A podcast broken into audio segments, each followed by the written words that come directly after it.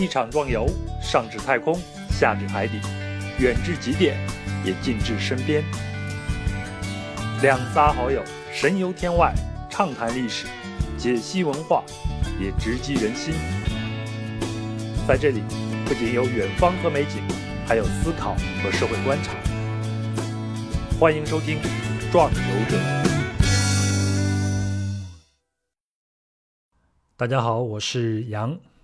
本期分享是加在阿拉斯加的第二部分。那么在第一部分呢，宝哥讲述了自己抵达阿拉斯加，在那里机缘巧合有了家，以及关于阿拉斯加的零零总总的历史故事和小经历。在第二部分呢，也就是本期的分享里，他将讲述在阿拉斯加无人区里边露营，和阿拉斯加棕熊打交道等等等等的经历。在开启新一期的分享之前，我想先聊一个人，一个美国的年轻人。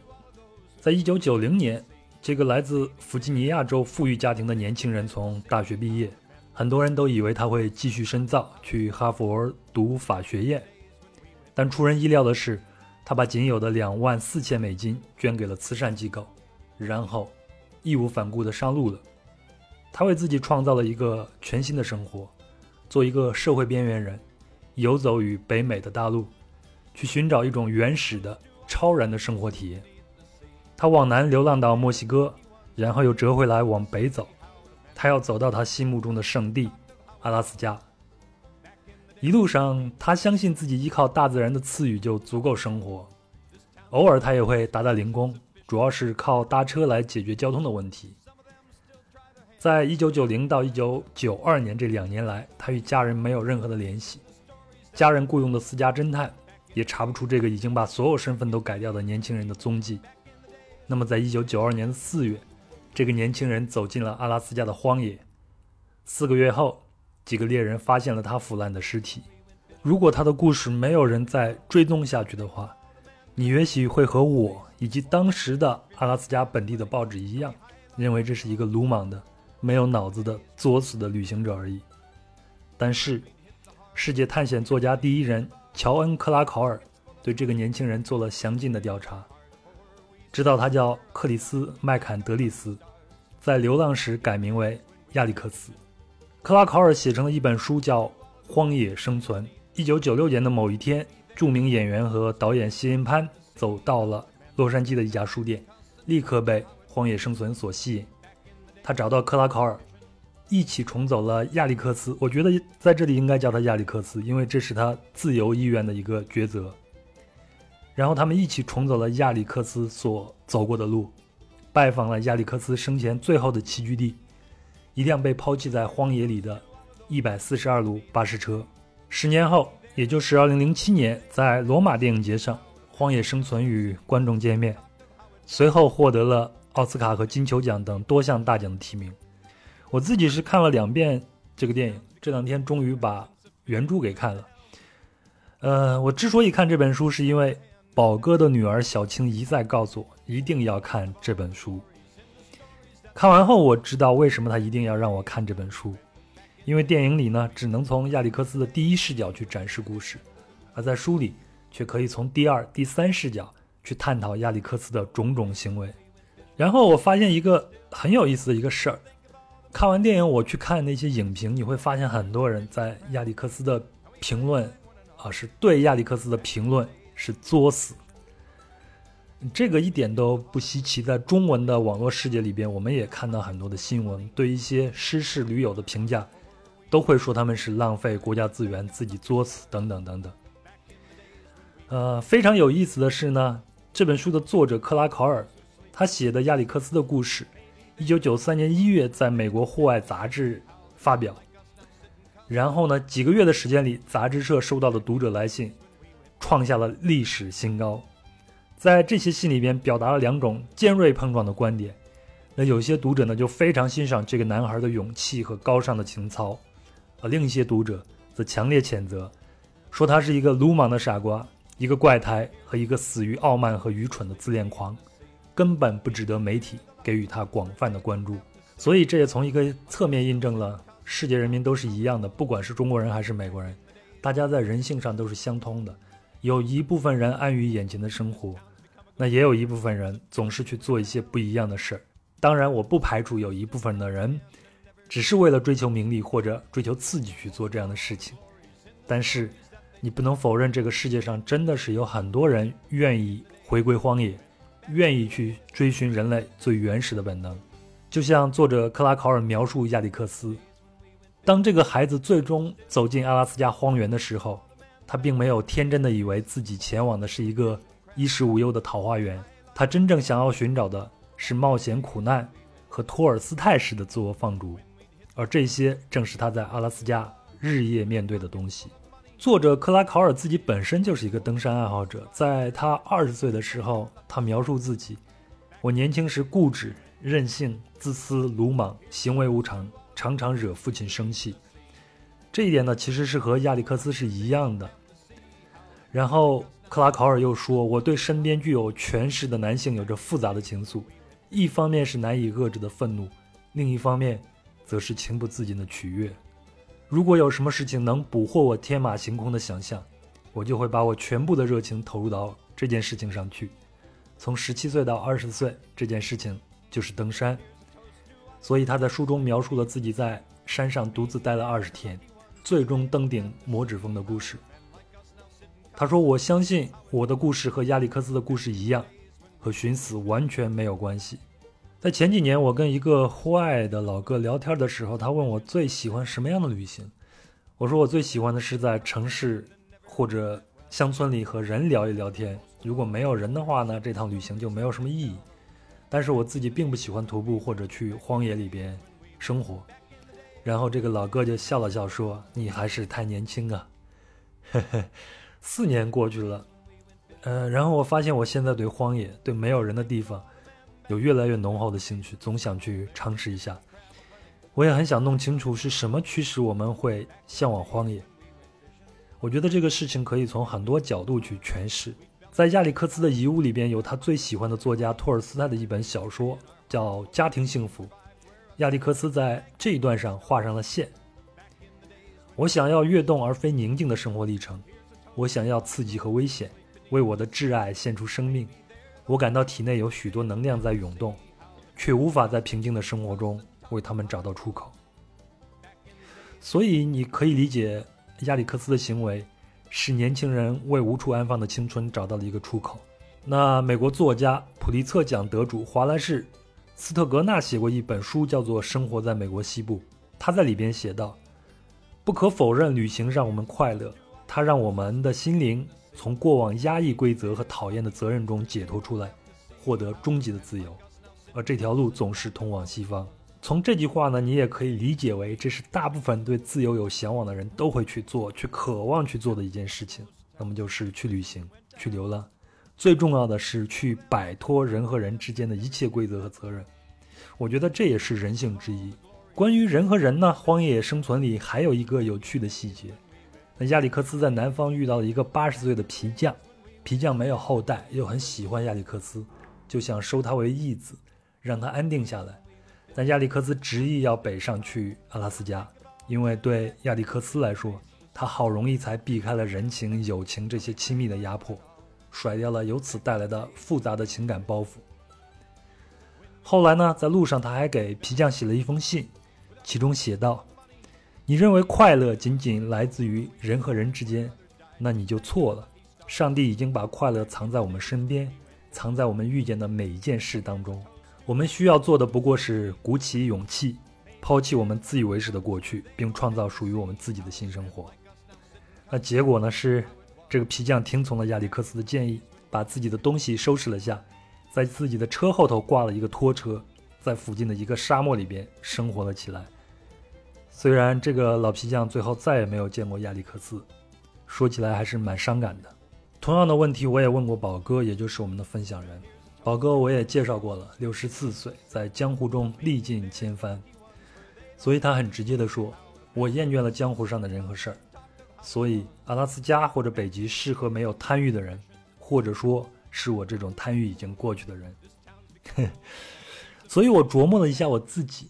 呃，既没有亚历克斯那么决绝的行动力，也没有像宝哥这样没有了贪欲，只不过是在偶尔的旅行时，能够暂时摆脱一下压抑的规则和讨厌的责任。所以你看，我这种逃避型人格，是我对旅行有瘾的一个原因。但我为什么年龄越大，对大自然和旷野就产生了很强烈的向往呢？我个人的想法是：首先，我认为人生而孤独，即便你身边莺燕环绕，儿孙满堂，那这一路上呢，你也只是自己和自己相处、自己和自己玩的一个过程。我以前总是把快乐建立在外界事物上，这两年才慢慢意识到这是个问题，才开始学习自己和自己相处，然后整个人感觉好了很多。所以呢，大自然和旷野，在我的概念里，它就像一片孤独的实验场，能强制化的让人去预演自己和自己玩、自己和自己相处的过程。这对我来说有着莫大的吸引力。嗯，好了，说了这么多，肯定也不可避免还会有人说你是在装逼或者是作死，这不重要，重要的是我怎么去想。最后呢，我想再讲一个书中的故事。早在公元五六世纪呢，一些被称为“帕帕”的爱尔兰修道士就划着小船从爱尔兰西部海岸来到冰岛的东南岸，一个叫做帕波斯的小岛。他们的小船仅仅用牛皮和细柳条制成，然后他们就划着这些纤弱的小船穿过这个世界上最凶险的海域，而且他们茫然不知道前方等待他们的是什么。这些修道士是在拿生命冒险，而他们所追寻的既不是个人财富和荣耀。也不是为取悦他们的君王去发现新大陆，所以就像伟大的极地探险家和诺贝尔奖得主弗里乔夫·南森所说的那样，驱使这些非凡航行的只有一个简单的愿望，就是寻找一片孤单的尽头，让这些隐士们能够安静的生活，远离世俗的纷争和诱惑。公元九世纪，当第一批挪威人来到冰岛这片海域时，修道士们觉得这里太拥挤了。实际上，再拥挤也是人烟极其稀少，所以他们就再次登上小船，拿到拿起船桨，去往格陵兰岛。他们闯过风暴肆虐的大海，向着未知的西方义无反顾地划过去，就是为了他们精神的渴望。这渴望也许是现代人穷极想象也无法了解的。我想，这些修道士和亚历克斯这样的人肯定是不被大多数人理解的，但是你不能否认。我和你的精神边疆，也是由这些人一点点开拓出来的。好了，下面就让我们进入最后的边疆——阿拉斯加，继续听宝哥讲述他在那里的故事吧。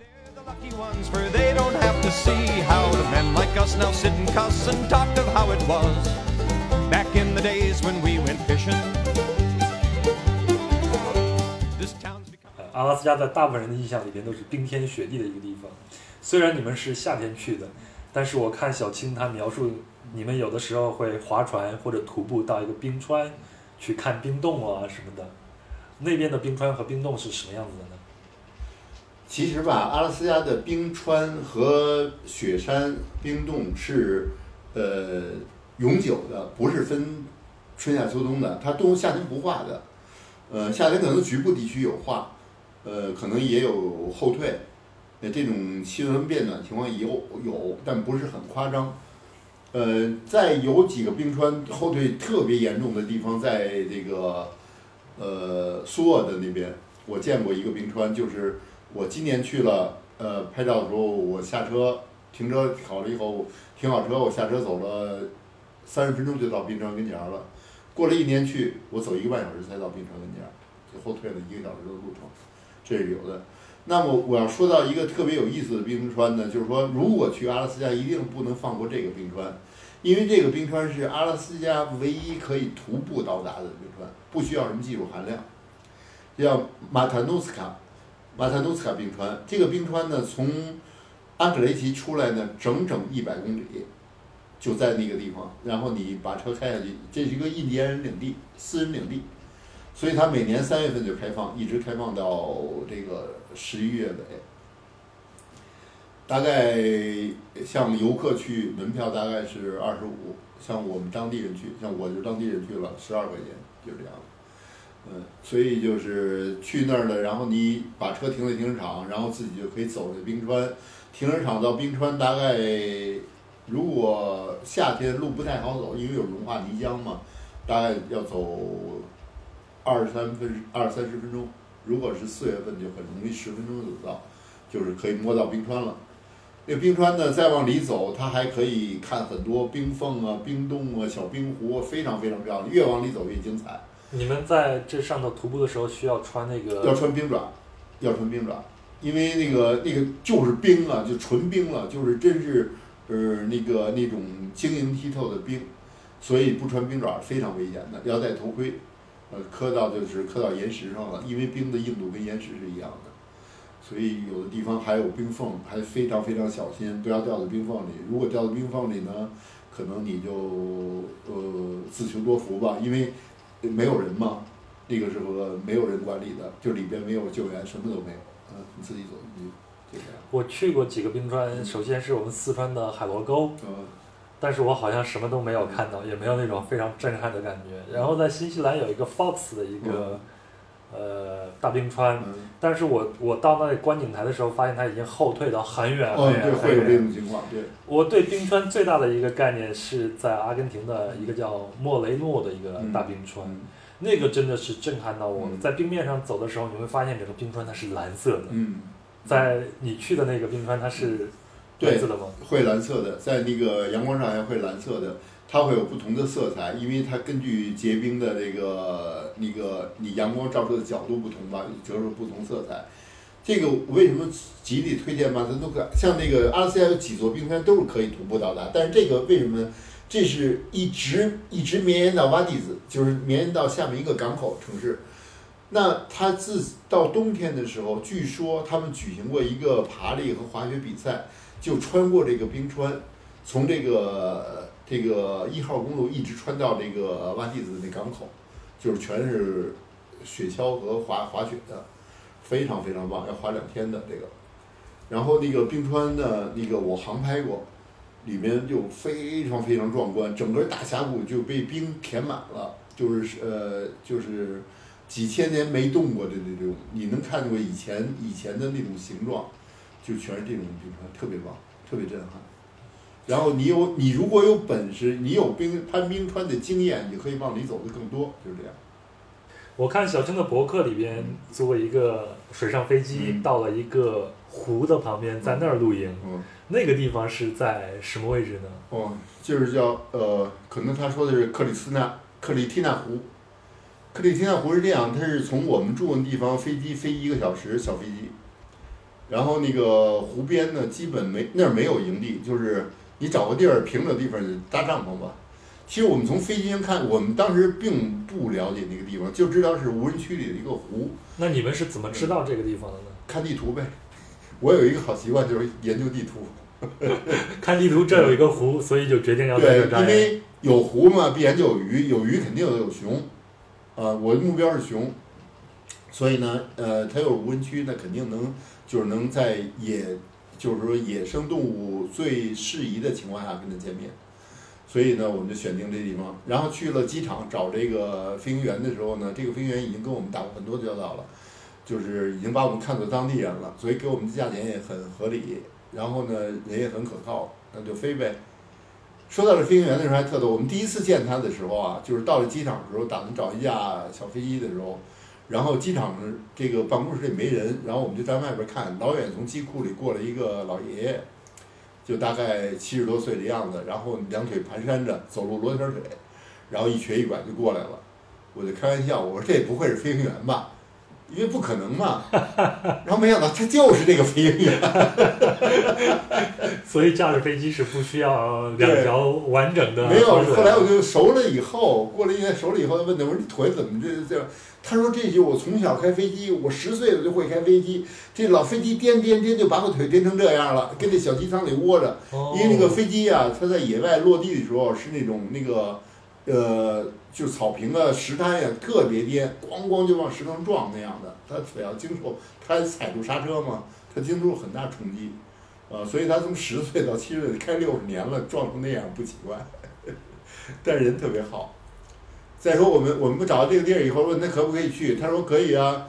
反正他就把飞机换成那个下面那个轮子换成那个那个适合水上降落的那种浮那种浮箱，然后我们就去了，也是带枪带帐篷带食物去了。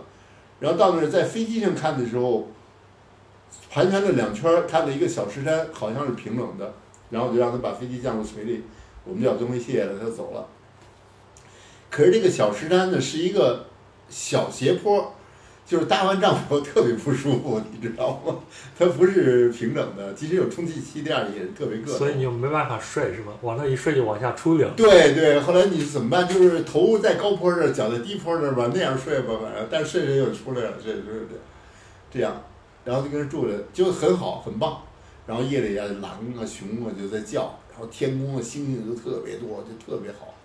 然后住了两天，然后第三天马上就来了，然后那个第三夜里正睡着觉呢，然后就觉得，我就觉得我这个头顶啊就有出气，你知道吗？呼呼的出气，一下我就醒了。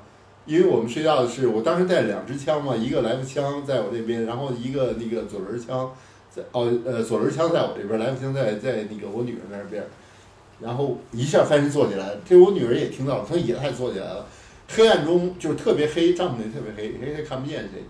然后我就直接把就把他那个枪给递给往他手里的时候，他明白什么意思。因为事先我们做好预案，事先都做过预案，然后就背对背坐着，然后他拿枪冲他那边，我拿枪冲我这边，然后就就听着外边，听着外边就呼哧呼哧的那个出气儿声，然后那个踩的那个因为石滩嘛，踩那碎石有有一点响动。哦，我熊来了，熊来怎么办呢？然后我们坐起来以后，他就特别聪明，知道我们惊醒了，他也不动了，他的呼气儿就声音特小了，他不动，所以这会儿就是相持的，你知道吗？这人我就没谱了，因为这听起来像一个像一个这种枪战片，然后两个英雄互相拔枪对着，谁都不敢动。我就想起那个老的京剧三岔口，你知道吗？啊 就那种状态，所以就隔着就明明就隔着一层帐篷布，你知道吧？就特特危险。我说这个我不知道它是什么方向袭击，就非常危险的。僵持了一会儿，我不能这样，我得把他吓跑了。然后轻轻俯下身，把那个帐篷那小帘拉开一点儿，从根儿里把枪伸出去，因为我怕把帐篷打一眼儿漏风啊，把枪伸出去放了一枪。当时你知道这边是冰川，然后这边是湖，就三面环山，然后我们在这个敞开这面，那一声枪响特别巨大的声，都吓我一跳，怎么白天听没那么大声啊？就跟开炮似的，咚的一枪，然后好回声，然后咣隆隆隆就他跑掉了。然后开这一枪不要紧，然后我们睡吧睡。开完这一枪，连着三天，夜里什么响动都没有了，也没有狼叫了，也没有熊叫了，什么叫声都没有了。坏了，我这一枪把所有东西野生动物吓跑了。当然的，所以你们确定那个就是一只熊，然后到了你们为什么确定是熊呢？然后过几天，过了三年以后，过了几天，过了几天呢，我们那个天气很热嘛，中午没地儿去，那天也不想出去，就跟帐篷里看书，然后帐篷里就拉着一个蚊帐帘儿，因为那个帐篷是有一个蚊帐帘儿，有一个布帘儿，就拉着蚊帐帘儿，布帘儿打开着。哎，我们得先说一下阿拉斯加的蚊子是不是特别厉害？我人说阿拉斯加的蚊子大如鸟，这阿拉斯加是形容的嘛，就是它的蚊子凶恶到什么程度，就是它不像我们北方蚊子嗡嗡叫，它不叫的，直接冲过来就咬。就是说你看见蚊子，就是说它一个飞机俯冲下去就一口，就大黑蚊子特别厉害。而且我到了阿拉斯加才知道，蚊子是过冬的。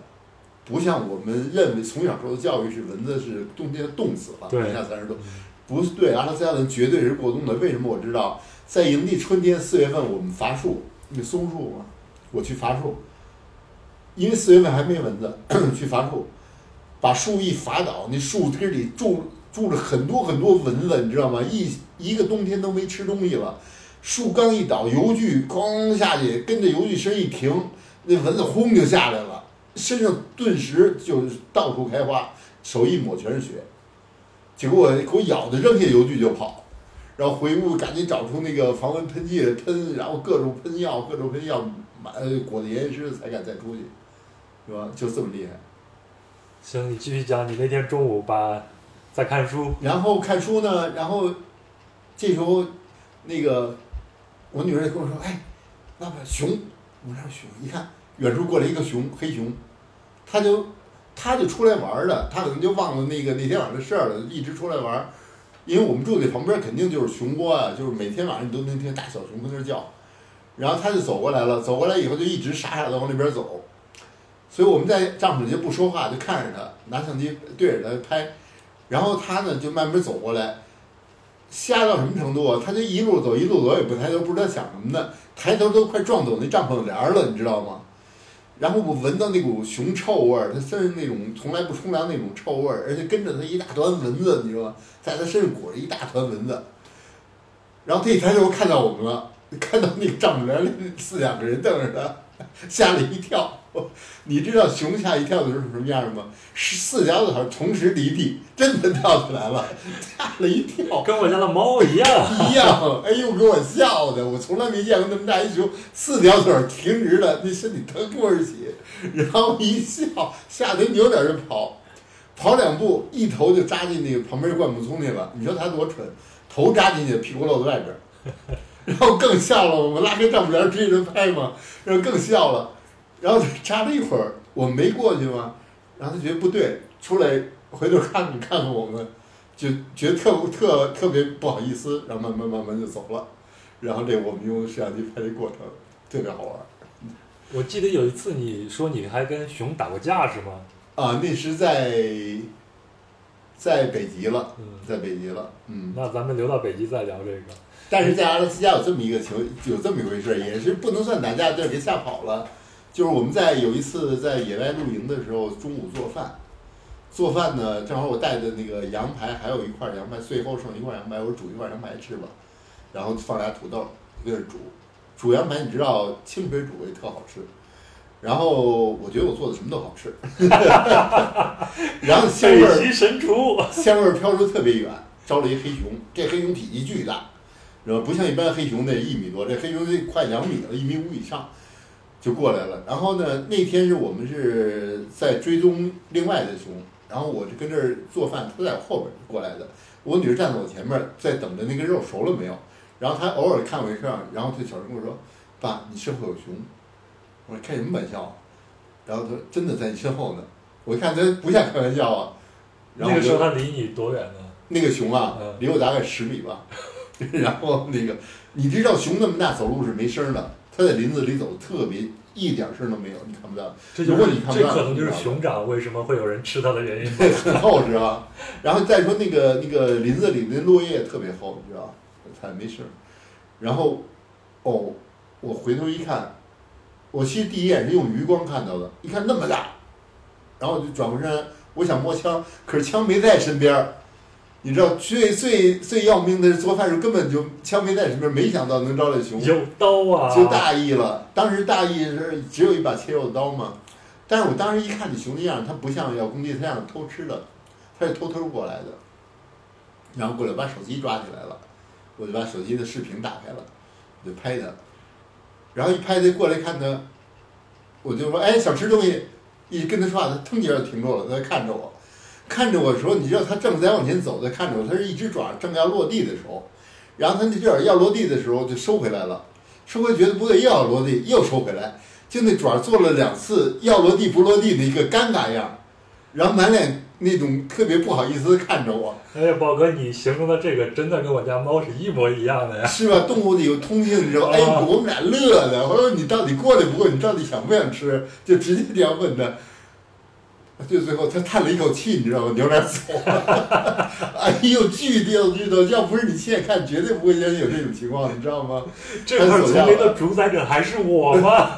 然后他还叹一口气就走了，你知道吗？就把你脚爪是放回来，然后扭身走了。哎呦，这是跟黑熊的意思特别有意思。我们那好几次跟黑熊就特别有意思的事。所以你观察了这么多熊，你觉得人和熊之间应该是一个什么样的一个距离呢？我指的距离不是我们物理上的距离，而是是怎么才能跟他们打交道呢？你如果说像我那样，像我其实很多人说啊，你吹牛呢。我我说很多事你不是心里你很难知道，世界有那么大，有很多奇妙你不懂。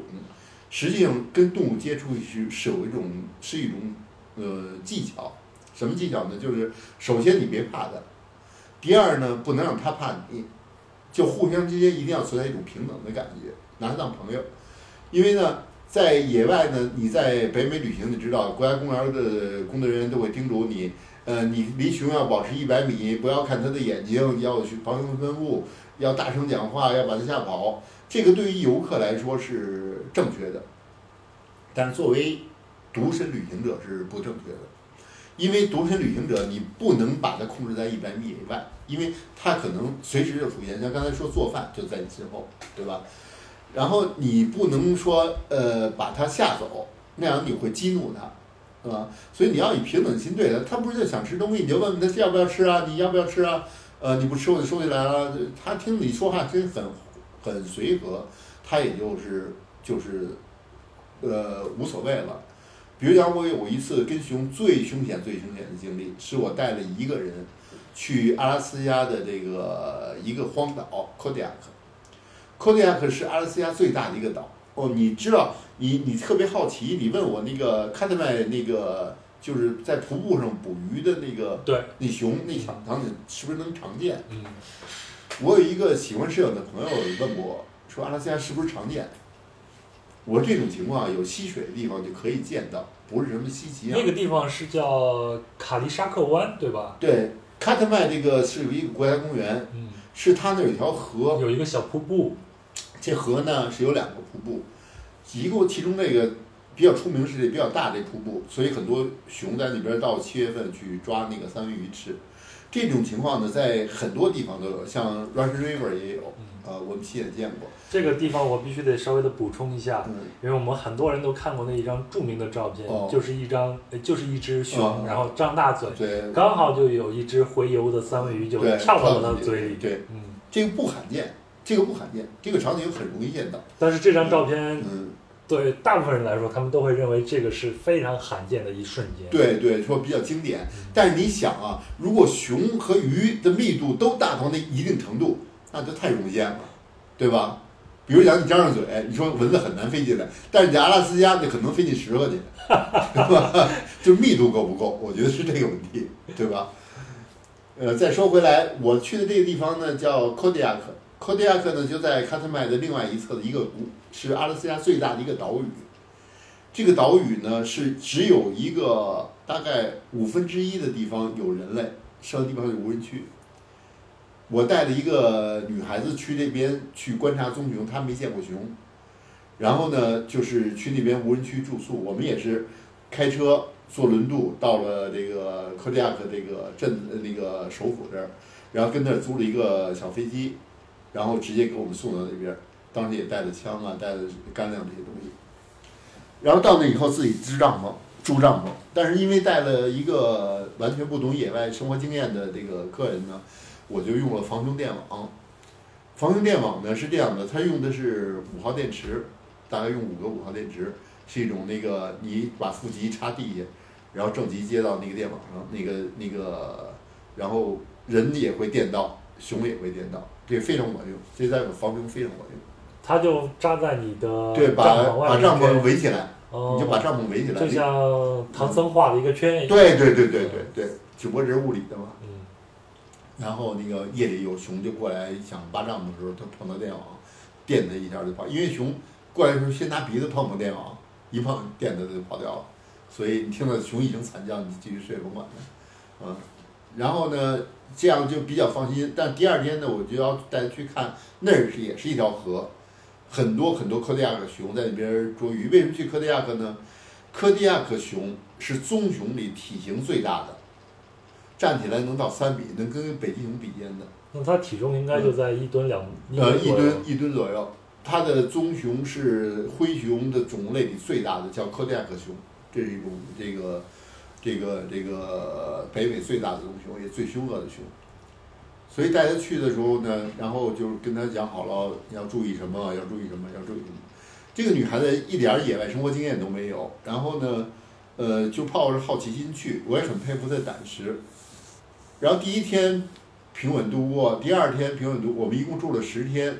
那到第四天的时候就出事儿了。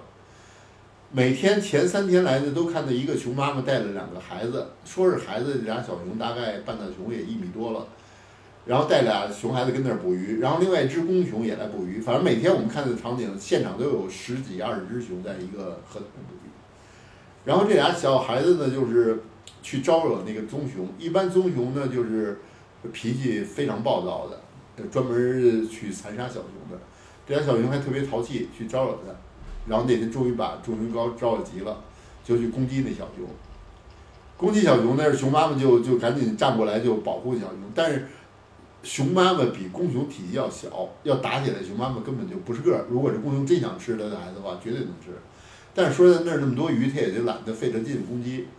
但是熊妈，我们跟它待四天了，那熊妈妈带孩子一直在我们眼前，所以就我们基本基本我镜头基本拍的也是他们，基本都形成了一种像它给小熊喂奶什么，基本我都能拍到。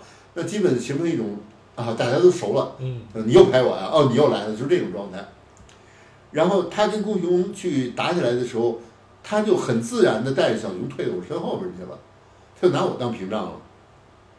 你知道，这时候公熊攻击过来的时候，我就站起来了。本来是坐在草地上拍照的，我一下站起来了嘛。然后那女孩躲在我身后的，我当时只是带了一个大口径的那个左轮手枪，说是左轮，但是大口径的那个近距离杀伤力非常大，不输不输给那个来福枪，来福枪，所以我有充分信心，再说六颗子弹没问题，所以我就把相相机放在呃这个左手拿着，然后右手就把枪抽出来了。然后这时候那个最搞笑的就是小熊，两个小熊躲在妈妈身后，妈妈躲在我身后，我身后还躲着一女孩子，这个女孩子跟熊之间就几乎是伸手可以摸到这熊，你知道吗？然后就把枪拿出来，就对着这个公熊，就跟他说滚开，别惹事儿。然后熊是特别特别聪明，他知道你拿相机和拿枪是不一样的东西。他能感受到你的愤怒和威胁度吗？对他绝对能感到，而且他能闻到枪的火药味儿，他能知道枪是致命的东西。拿相机镜头对着他，他一点都不怕；你拿枪对着他脸，他绝对害怕。所以当我把那个枪抽出来的时候，整个对着他准备开枪的时候，他看一下就愣住了，然后他就跟着就特别，就用脚就就挠挠挠地，就特别愤怒那样。然后就跟僵持，僵持了大概有那么，说是有半分钟，其实我觉得十几秒的功夫，然后他就放弃了，他就放弃了，就走掉了。什么情况下你会做出决策？我要开这一枪？如果他做出攻击的表示，那我肯定要开枪，啊，因为在哈阿拉斯加法律是这样规定的，在非打猎季和你没有狩猎许可情况下，如果熊威胁到你的生命或者狼威胁到生命，你是可以开枪杀掉它的，法律是允许的，所以我可以可合理开枪的，可以杀死他的，嗯，这是毫无疑问的。所以当时我就因为已经做好开枪准备了嘛，然后他走掉了，走掉了呢，这熊妈妈就从我身边绕过来，带着两熊继续玩儿。然后我就回身跟女孩子说：“我说太佩服你了，你居然没吓一跳。刚刚最怕的是你吓了一声惨叫就就麻烦了，熊立马就得攻击了，你知道吗？”这女孩子半天没说话，后来跟我说：“我话都说不出来了，我还叫什么呀？”说腿上我话都说不出来了。我说太佩服你，怎么不叫啊？可能他被吓得叫不出来这一声，挽救了一条熊的一个生命。对对，就是这样。然后就特别特别特别好的特别好玩的是，经过这样对峙，再过了一个多钟头，然后差时间差不多下午四五点钟了，然后我该回去了，因为回到我帐篷还要走一个那个草丛里的小路，挺危险的。我说早点回去吧。然后我们回去的时候，然后熊差不多也回去了，然后走刚走出去，刚过一个小山角，然后那两个小熊在那玩呢，正好他们玩的是我们必经之路，因为旁边我绕不过去，全是那种特别高灌木丛，绕不过去。然后他们俩就跟那小草坪玩，那母熊跟旁边站着看。我说等会儿吧，还玩儿给没完了。我说那再等会儿天黑了，我就更没法回去了，所以把他轰走，然后就把枪掏出来了，冲那个母熊说：“赶紧带孩子走，要不开枪了。”然后那母熊一看巨逗，然后就扭头就跑，然后一边跑一边叫那两个小熊，小熊就跟那母熊也跑，你知道吗？走，你看他懂不懂？他懂吧？然后呢，我们就跟着走嘛，走正走呢，然后那小熊也真是特别淘气，要不那那公熊要吃了呢，又转身回来了，又跟我淘气了，又跟我淘气来了，你知道吗？然后淘气了，然后站在那儿了，我就冲那个母熊喊：“管不管你们家孩子？快带走！” 然后那那母熊一听，回来站起来一看，然后可能他就又叫他，那小熊就哒就跟着走了，就这样走了，就结束了，就就就很就这种交流，你看，你这不可思议吧？宝哥，你讲这一段的时候，我脑海里面浮现的不是阿拉斯加，嗯而是在北京的某个胡同，嗯或者是我小时候生活的农村的那种状态。嗯，然后妈妈在喊自己的孩子：“快走 就是那样，就是人类的那种交流。你你跟他说的全是人类的行为，他全懂。然后跟我去那个女孩子，就是北京的真正的 C D 姑娘，你知道，做白领的，做这个银行高管，就从来没见过人，见的都傻的。哦，我说熊懂你的话，当然懂。说你怎么知道熊猫？我当然也我也懂，是吧？所以很多人就现在圈很多人说啊，他他懂得跟野兽说话。我说是这样的，你你觉得他懂，你会好好跟他讲，他会懂的。！”他可能懂的是你的情绪，对吧？对他能从你的语调听出来，而且他从你刚才行为会感谢，知道你保护了他们一家，所以他不把你当敌人，拿你当朋友。那你说的时候，你烦的时候，他知道他的小熊烦到你，他知道你的诉求是让让开这条路，这他绝对很明白的。我记得小青有一次早上去晨练跑步的时候，被一只 moose 给跟过。哦，慕斯是不是 moose 是鹿嗯，deer？那个是一个什么情况？我记得你还跟那只鹿对峙过。哦、你跟鹿那打起来了，那个 那个就比较有意思了。那个是早上起来，一般我就会教的一些中国武术的基本功啊、站桩啊什么的。早上起来，然后我们会去跑出去，会在那个空旷的林子里啊，然后回来跑回来的时候，那个林边那天是我们回来的时候，应该是太阳刚刚升起来，然后那个阳光打在草坪上，草坪上有一只鹿，是 deer。然后是一个应该是相当于人类二十岁这样的一个年轻公鹿，然后吃草呢，阳光打的是特别漂亮。之后我就拿手机我说：“哎呀，你站我就给你拍张照吧，太漂亮了。”他就有点怕了，因为他不想站过去。我拍拍，我觉得你还能再靠近一点儿。然后他再靠近点儿，那个那个鹿就有点急了，就就要攻击他了。后来他说：“爸你看那鹿都急了。”然后一看。我一看那鹿已经开始拿那个爪刨地了，就跟那牛似的嘛，开始低着头，开始拿那爪刨地了。他说：“爸快跑！那个鹿要过来了。”就跑，他就开始跑，因为他在，我给他拍照，他在离他离鹿比较近，然后他往我这方向跑。他一开始跑的时候，那鹿就开始启动追他了。他一开始跑的时候，我一开始他说跑，我也就自然反应跑呗。刚跑两步，我觉得不对，因为你跑不过鹿嘛，那鹿多快，四条腿儿。而且在草坪上，那么软的地都是苔藓，跑不动。然后后来那个那个，我想不能跑，得跟他打架。然后就转过来，然后我就一顿跑就没影了就。然后我一转过来，那鹿本来冲过来，我一转过来，它就愣住了，愣住来我就我就追过去了，因为我当时离他大概有十一二米的样子，就快追上的样子。我一转身，然后我就一直不犹豫，我就冲过去了。冲过去，我想我想往上抓他脚。抓着脚呢，使劲扭，凭我力能给摔倒了，就横向摔的，可能给摔倒了。然后过去抓他脚，一看吓傻了，他没见过这阵势，他扭头就跑，你知道？没见过有一个人敢过来跟我打。对，他本来从那个脚要调我的那姿势，看我伸手去抓脚，他扭头就跑，他头往下一甩，扭头就跑，然后我就开始追他，然后他越跑越快，他最后就飞起来跑，你知道吗？就看他飞一样的往山上跑。往山上林子里跑，我根本追不上，然后虚张声势追了一下，跑掉了，跑掉了，给我笑的，然后回身就走，找不着我女儿了，然后走半天才找着，她就回来找我，他说爸，跑半天你不见了，怎么我看见你追那鹿啊？我说吓得他跑啊，他说一转身，我找爸爸没有了，再往回跑，我看看你追鹿了，不是他追你啊。因为如如果你抓住那条鹿的脚的话，你觉得在那场真正的摔跤比赛里边，你能我我能摔倒的，我绝对能摔倒，因为他是竖劲儿，我是横劲儿，因为用横劲儿巧劲儿呢，然后再踢的腿，踢的腿关节能摔倒的，没问题，因为毕竟我教了一辈子散打格斗了，是吧？好，我们聊下一个话题。我知道在阿拉斯加很多的家庭，他们的孩子从小就培养他们去狩猎。对，那你在那边见到的是这样的一种情况吗？给你说一个特别有意思的一家人，波比，波比是一个白人，阿拉斯加白人，但是也很久移民过去的。他有三个女儿，一个儿子。他这三个女儿啊，就是说，如果咱们这样，就是在以外国人美女的标准看，就是比好莱坞女星还漂亮。这三个女人，一个比一个漂亮。然后儿子呢，倒显得很很因为岁小是儿子，就显得比较文质。那时候我们看到他儿子的时候还五六岁，还拿不动枪呢。但他看到他的第三个女儿的时候，那是正准备上大学。他每年是这样，每年到了狩猎季呢，他会带一个女儿出去。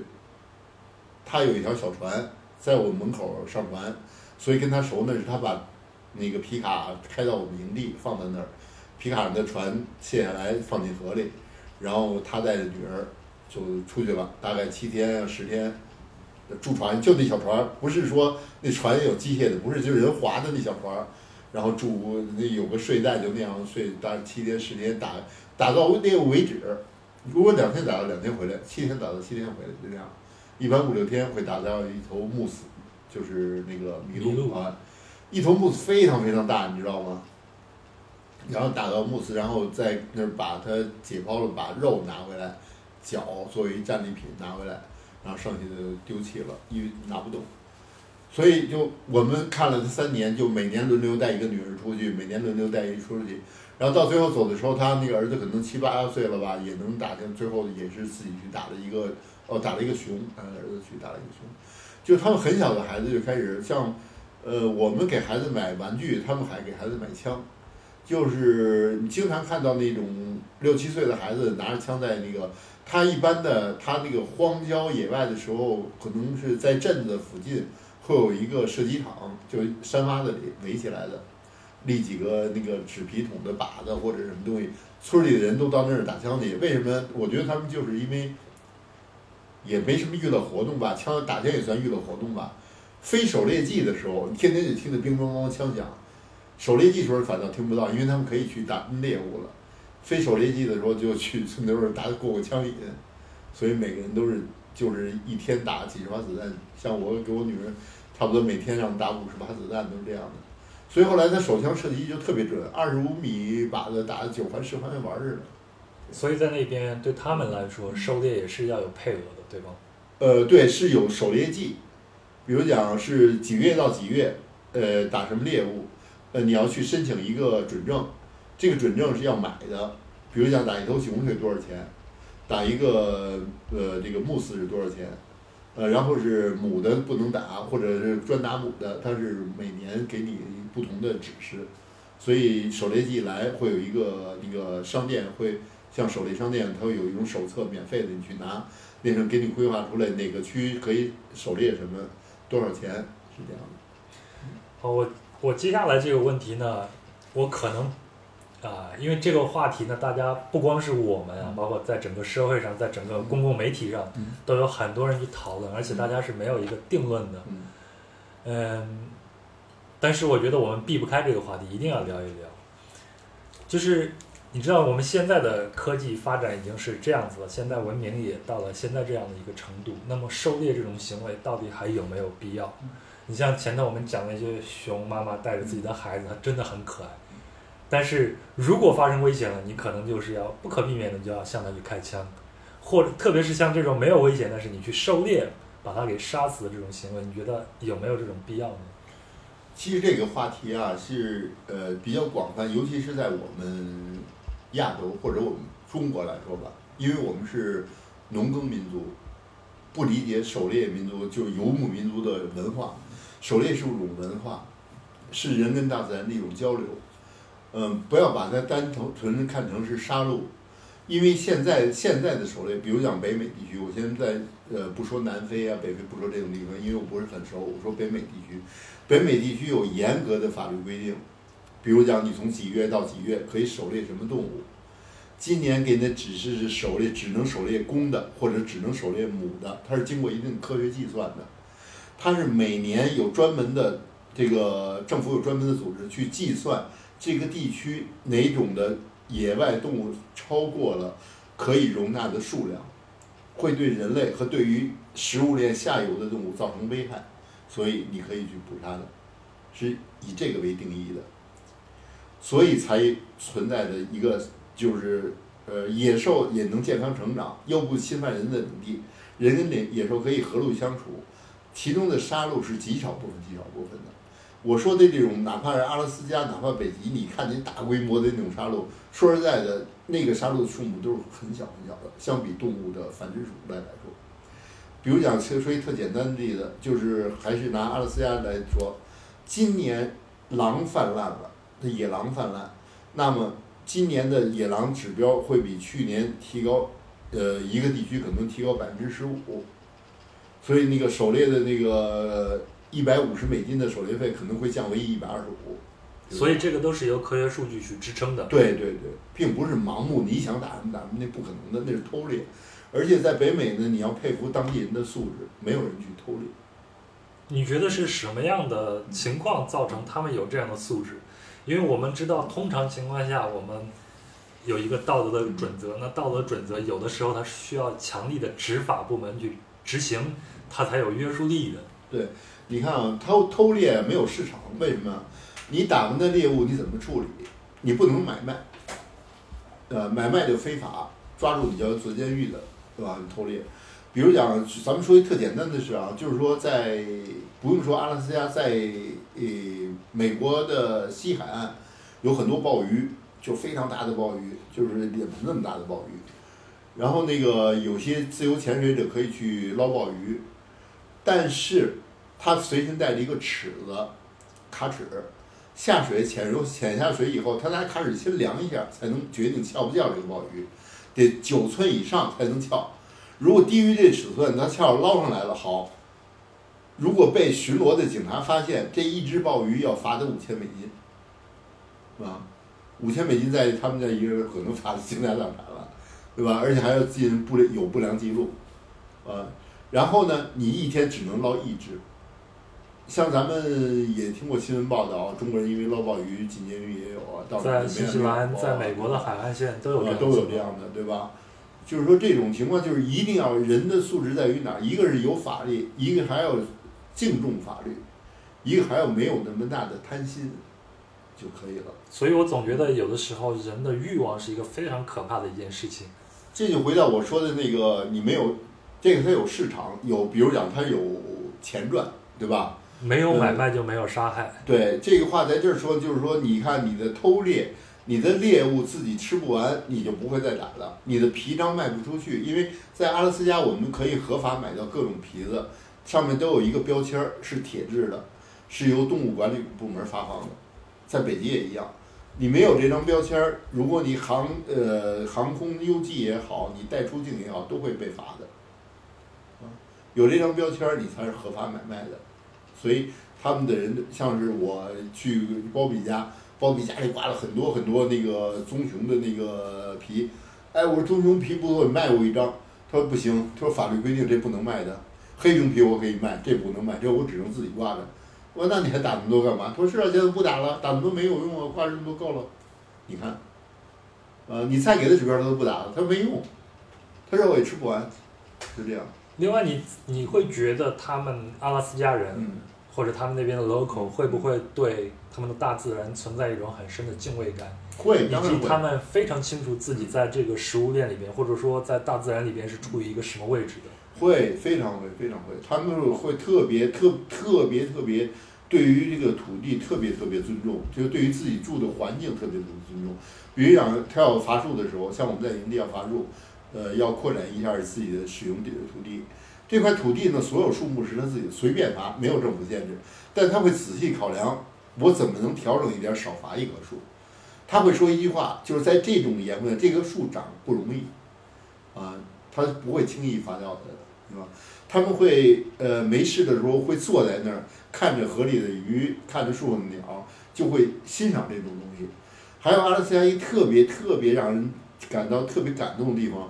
出了很多很多有名的民间画家，你会经常看到一个不起眼的一个老太太或者老头子，就支一画板站在花上就在那画，可能画半天儿。他就是一个农民，你知道，而且他们那个一般人出行都会带一傻瓜相机啊，或者可能现在有手机的带手机比较多，都会拍一些片子。你像我们那个诸位老奶老阿敏的那个没经过什么艺术水平训练，那个那拍的片子巨漂亮。呃，他们还会做一些一年传统的那些陶器啊，那些碗呀，都特别漂亮，啊，他们很有很有那种大自然给自己艺术熏陶，然后自己又把艺术熏陶拿回来表现大自然那种感觉。呃，我我我也是在星野道夫的书里边看了一段话，我觉得还是非常有意思的，我想跟你分享一下。就他写每年的夏天呢，嗯是阿拉斯加的一个观鲸季观鲸的一个季节。对对对然后呢，有很多的当地的居民会去狩猎这个鲸鱼。对，他叫是爱斯基摩人，当然我们现在都会叫印努克人吧。他是这样写的，他说是，呃，印努特人乘着海狗皮做成的小船追捕鲸鱼，围着被拖到冰上的鲸鱼向他们祈祷，然后将鲸鱼解体后，把鲸鱼的额骨放回到海里，嗯然后一边喊着明年再回来呀、嗯 然后这个，呃，星野道夫就说：“我不是环保和自然保护人士，但我知道狩猎民族的自然观是值得重视的。”然后他接下来是他的一个感想，是星野道夫自己的一个总结。他说：“为了生存，我们每天都面临必须牺牲别人让自己存活的抉择。所谓生命体的本质，其实就是要杀害其他生物作为自己的食物。那是近代社会早已忘却的血腥味。”亦或是伤悲，狩猎民族必须承受这种伤悲。他们为自己杀害的生物为灵，并祈祷他们能够再回来，为自己牺牲。哎，我读到这段的时候，我还是觉得他说的还是蛮到位的。如果你是一个绝对的一个环保主义者，你也得承认你是靠杀害其他生物的这个结束其他生物的呃生命来满足自己的，哪怕就是植物。但是我们就为什么不能这么正视我们自己的欲望呢？呃，如果到极端情况下，每个人都会正视，就是把你放在一个极端环境里，每个人都会正视。正因为你衣食无忧，生活在现代化环境里，所以很容易去并购这些原始人，啊，很容易看不起原住原住民的文化和他们的生活方式。但是今天我看到一条消息比较震惊，瑞典的一个科学家，呃，说了一番话，说人类应该研究一下怎么去吃人肉，以减少对环境的破坏。啊，轩然大波，是吧？他就是发展到极端了，啊？就是说，既然是肉可以吃，别光吃牛羊吧，人也可以吃。但是他说了，他说我的前提是保，当然要保证那人是在死了以后，啊，他就说我不会去杀一个人来吃，但是我会不会浪费掉那具尸体，是一个环保主义。你看这环保多彻底，是吧？就说每这是一个科学家呀、很有名的一个科学家。所以那你看啊，实际上你如果很公平的看待一件事的时候，摒弃一些道德观念，别甭管是真实和虚伪的，你去脚踏实地的看一个呃以人为本的存活存活前提需要的一个东西的话，你会很客观的得出一个结论，是吧？再者说，你不是盲目的杀戮，你是对猎物也存在一种敬重。我们看到很多猎人开枪，不是说我今天打狼，不是见狼就杀的，他看到那个母狼怀孕，他把枪呢马上收起来了，他看见狼还没长大，他马上就把枪收起来了，看这只老狼走不动了，可能给他一枪，就是这样的。送他一程。对啊，所以你别以为猎猎人的其实那个心是可能比你还善良的，他是那种实实在在的东西。我在东非去看《动物大迁徙》的时候，看见一种现象，就是这个狮子在吃饱以后，哪怕身边的斑马嗯随便走，它都不会上去捕猎的，因为它这一顿已经吃够了，它不需要多食物了。对，另外，当地人就会跟我说，这些狮子去捕猎嗯，其实是为它的猎物这个种族做了一个净化，对让他们的基因更好，因为它捕猎往往捕到的是老弱病残。对，弱肉强食嘛，对。实际上，在后来我们看到的因纽特人捕鲸也好，看到的那个呃阿拉斯加猎人杀狼的也好，其实很多东西都是他们呃，就是我取我需，就是我不需要的时候，我不会再动枪，不会再去杀戮。其实动物本身也是这样，吃饱了它就不会去残害，说我去这个老虎已经吃了一个羊，吃饱了，另外一只羊我先把它咬死，以后再吃，它不会这样的。所以我取我需嗯，是你理想中的一个人和自然的最佳的一个状态吗？应该是，就是说你别贪心，不要有贪念，就怕有贪念，哇，说的，呃呃，我多呃多打死一点儿，然后那个去卖钱，呃，去跟别人换其他东西，有其他利益，对吧？如果是在一个自然环境里，哪怕就如果把我放在自然环境里，说你有足够的枪支弹药，你有足够的体力，你你可以有足够的动物让你去打，你试想你会去无端的去杀害一个这个鹿啊，无端的去杀害一个，不会的。我跟你说，你跟你拿着枪的时候，我拿持枪了很长时间，大概有七年时间，我一直在枪在手上，但我从来没杀过，没杀过一个动物，没那个必要。因为你不缺肉，你可能我这枪是是不是说是保密，是在危急时刻杀死一只动物能让我活的，这种枪我才会。所以你从来没有杀过？呃，杀呃杀过一只，杀过一只海豹吧，那是因为要吃嘛。那已经是在北极了。对对，那已经在北，在阿拉斯加我没有，阿拉斯加开过枪，只是斗下，但是没有去杀死动物，嗯。呃，相反的倒是用其他方法捕猎方法捕过这个那个时机啊，去冬天去吃啊，也是食物，啊，就这样就基本上，我觉得呃，如果你够善良或者够遵循一定的自然观念，不是你拿到枪，呃，法律允许动物足够你就开枪的，不会不会这样的。所以拿枪的猎人不一定是穷凶极恶的。呃呃，肯定不是。不拿枪的人反倒是对欲望无穷，对对，大自然是无尽的攫取的。对对，比如讲钓鱼，我们说那个在阿拉斯加一个人一天只能钓两条鱼，那可能我们这边的人一可能去了，为什么钓两条？我钓六条也没人管，因为没人看见你，没人去检查你，但每人自觉钓完两条鱼就抽走走掉了。因为我在这儿边住的营地时候，经常在河边看到。哎，走了，哎，这么早回去？哦，两条了，就这样。说一会儿再来，没有那人说你放假了一会儿再来，没有这样的，是吧？宝哥，你在阿拉斯加待这个三年，呃，这三年都是在夏天过去的是吗？哎，对，我没做过冬，我最早是三月份过去，三月份过去的，十一月份回来，基本这样，我没过过冬。我看星野道夫在里边描述了一个细节，他说，不要以为这个。阿拉斯加是一个苦寒之地，所以那边的蔬菜啊什么的长得不好，因为它在夏天的时候是极昼，所以它的菜长得非常特别茂盛，特别大。它有最大的南瓜、最大的白菜、最大的西红柿，真的什么长都特别大。因为它那个呃夏天时候阳光太充足了。阿拉斯加是个种菜的好地方，就蔬菜长得特别快。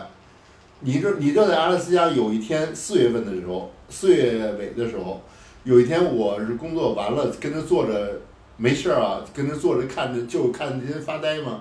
我突然发现一个小草在我眼前的一个石缝里长出来，我盯着它看，能看到它长的样子，你知道吗？它能看着往上长，很奇怪吧？太棒了，你知道吗？我见到这种现象只有雨后春笋，呃，只有那个家里种的竹子笋，然后再一场春一下，然后它会慢慢往上长。对，我看到就坐那儿一个小时，那个草从捅破土可以长到两寸高，你说？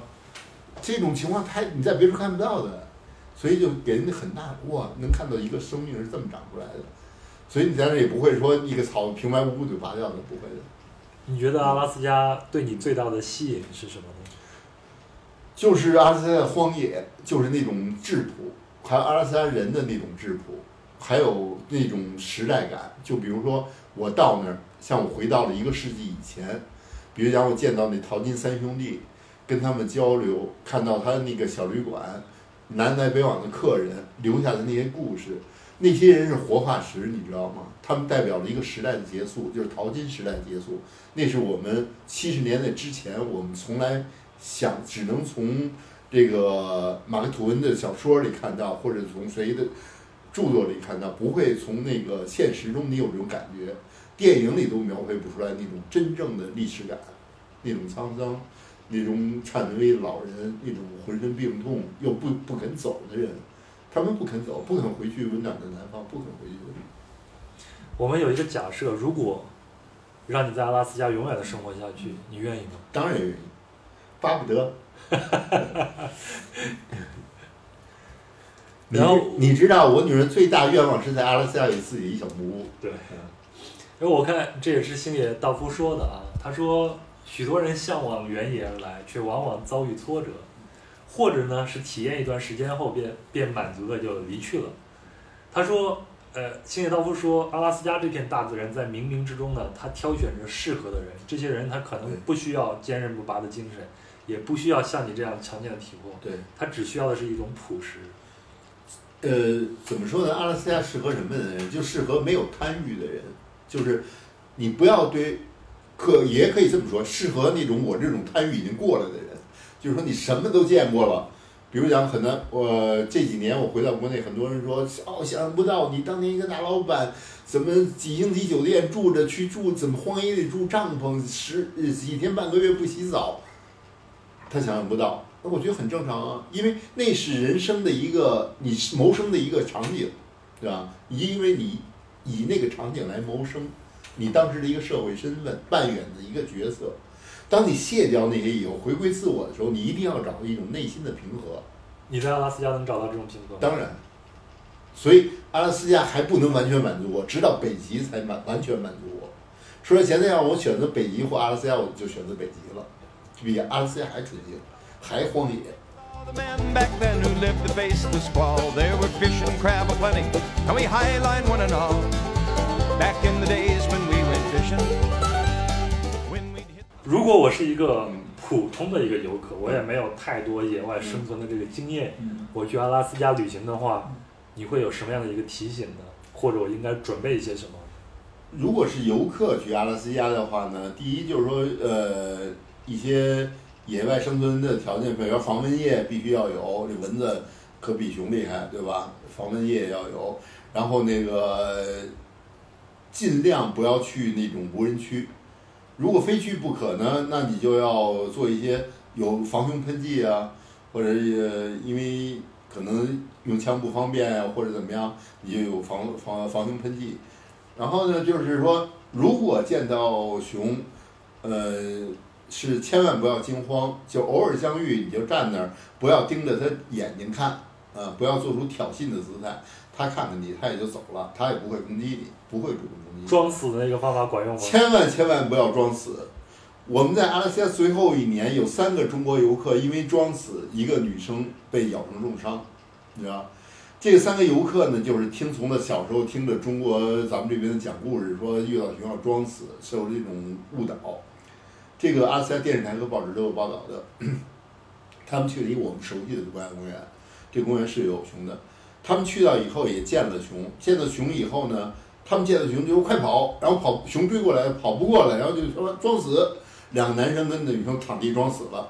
然后熊啊，他们不明白的是，熊是吃死尸的，所以你死了正好它紧紧的好奇，哎，不用咬我你就死了，那正好吃吧。他过来就扒拉，就扒拉这女的，扒拉这女的呢，这女的动了，一扒拉她害怕就动了。哦，熊一看你没死啊，就开始撕巴这女的，这个女的就开始就惨叫嘛。这俩男的一看装死装不了了，就起来就开始拿石头砸这熊，最后把熊砸跑了。把熊砸跑了，这女孩子重伤，两个男孩子轻伤，就是装熊的一个惨痛代价，就是装死的一惨痛代价。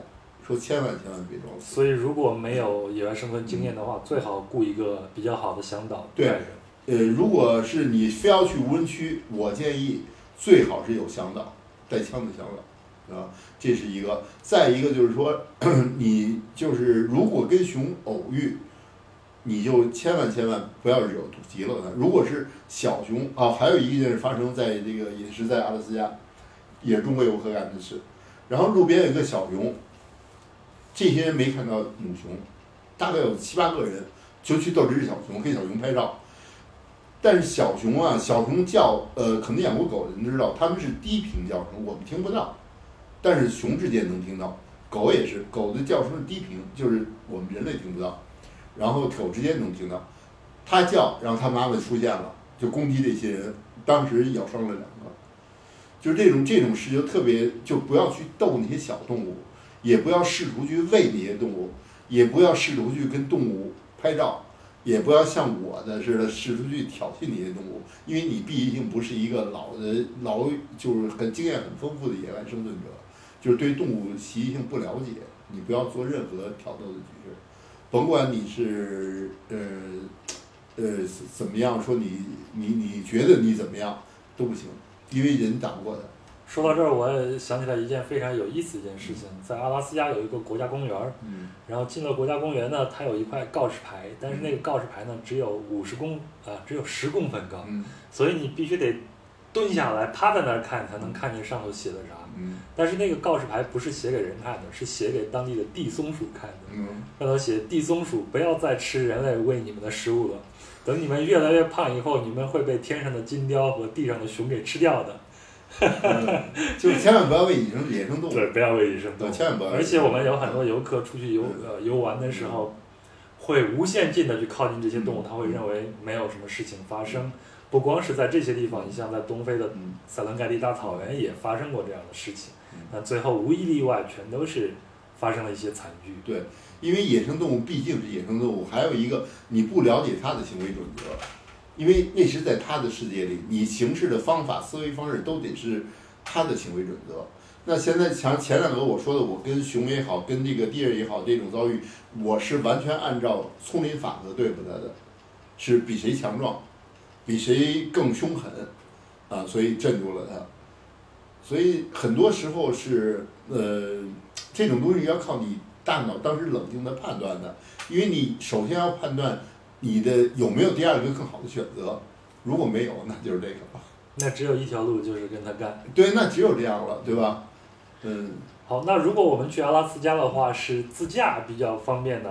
啊，必须自驾，必须自驾，因为在阿拉斯加，如果你不自己开车，那你很难到达那些呃，还不建议开房车，因为开房车你不能离开公路很远，就呃不能享受呃更多的自然景象，是这样的。那如果我也不太擅长在野外搭帐篷，嗯。或者我不喜欢在野外搭帐篷睡觉的话，那在那边、呃住车里啊，住车里，或者是像你们家那样的呃营地，对，它也是很很常见的，是吗？这非常常见。阿拉斯加的野营的呃设施啊，营地设施啊，非常非常。你只要沿着公路开，一定能找到这样的旅馆。对，即使找不到，你就在路边随便停车，就是停在一个比较安全的地带，你就睡一宿没关系的。呃，第一不会有夜里有人来敲玻璃门查身份证，第二也不会有野兽来扒门说袭击你，呃，第三也不会有劫匪，也不会有抢匪。你说的这个安全的地带是指的开阔地带还是？呃，就是说在公路旁边，你在不影响正常驾驶情况下，呃，比如讲像一个停车平台，呃，一个临时的一个一个一个，你拐出来有一个平坦地方，你能停住车，都可以都可以临时的。它现在不像像美国其他地方，北美其他地方，它会有一个呃 no overnight，就这不能过夜。阿拉斯加没有这个牌子，就是全都可以过夜的，嗯，非常安全。你经常会看见车停在那儿睡觉了，就这样。那如果是像啊，大部分人他们都是在上班，他们可能的年假也就是十天、十四天、半个月左右。那这样的话，在阿拉斯加，呃，他能看到或或者说走哪条路线会稍微的好一些呢？这个吧，其实有有时间在阿拉斯加作为一个旅行者啊，呃，还是够用的，因为你开个车，呃，从这个安克雷奇租车出发去费尔班克斯，然后再去洼地子这一圈儿，你就可以看到冰川、湖泊、熊啊、鹿啊。如果你要在这个每年的九月到四月，你还能看到极光。We belly to the bar with our pockets full of money and an aching in our heart. For we survived where others died. We thank our lucky stars. Back in the days when we went fishing. Here's a toast to all of those who sleep beneath. 以上就是关于阿拉斯加的分享内容。那么接下来我还会邀请宝哥继续给我们讲述他在北极生活五年的一些故事。如果你喜欢本期的分享内容，请顺手分享给身边的朋友。也非常欢迎你在喜马拉雅或者是苹果播客 Podcast 下头呢给我评论和打星，这样会让更多的人知道有壮游者的存在，知道我们有这么多好的故事在这里等待着你。谢谢大家，我们下期见。 They don't have to see how the men like us now sit and cuss and talk of how it was back in the days when we went fishing. This town's become a ghost town since the fishing went to hell. Some of them still try their hand and never do that well. Most of all, the glories in the stories that they tell. Back in the days when we went, back Back in the days when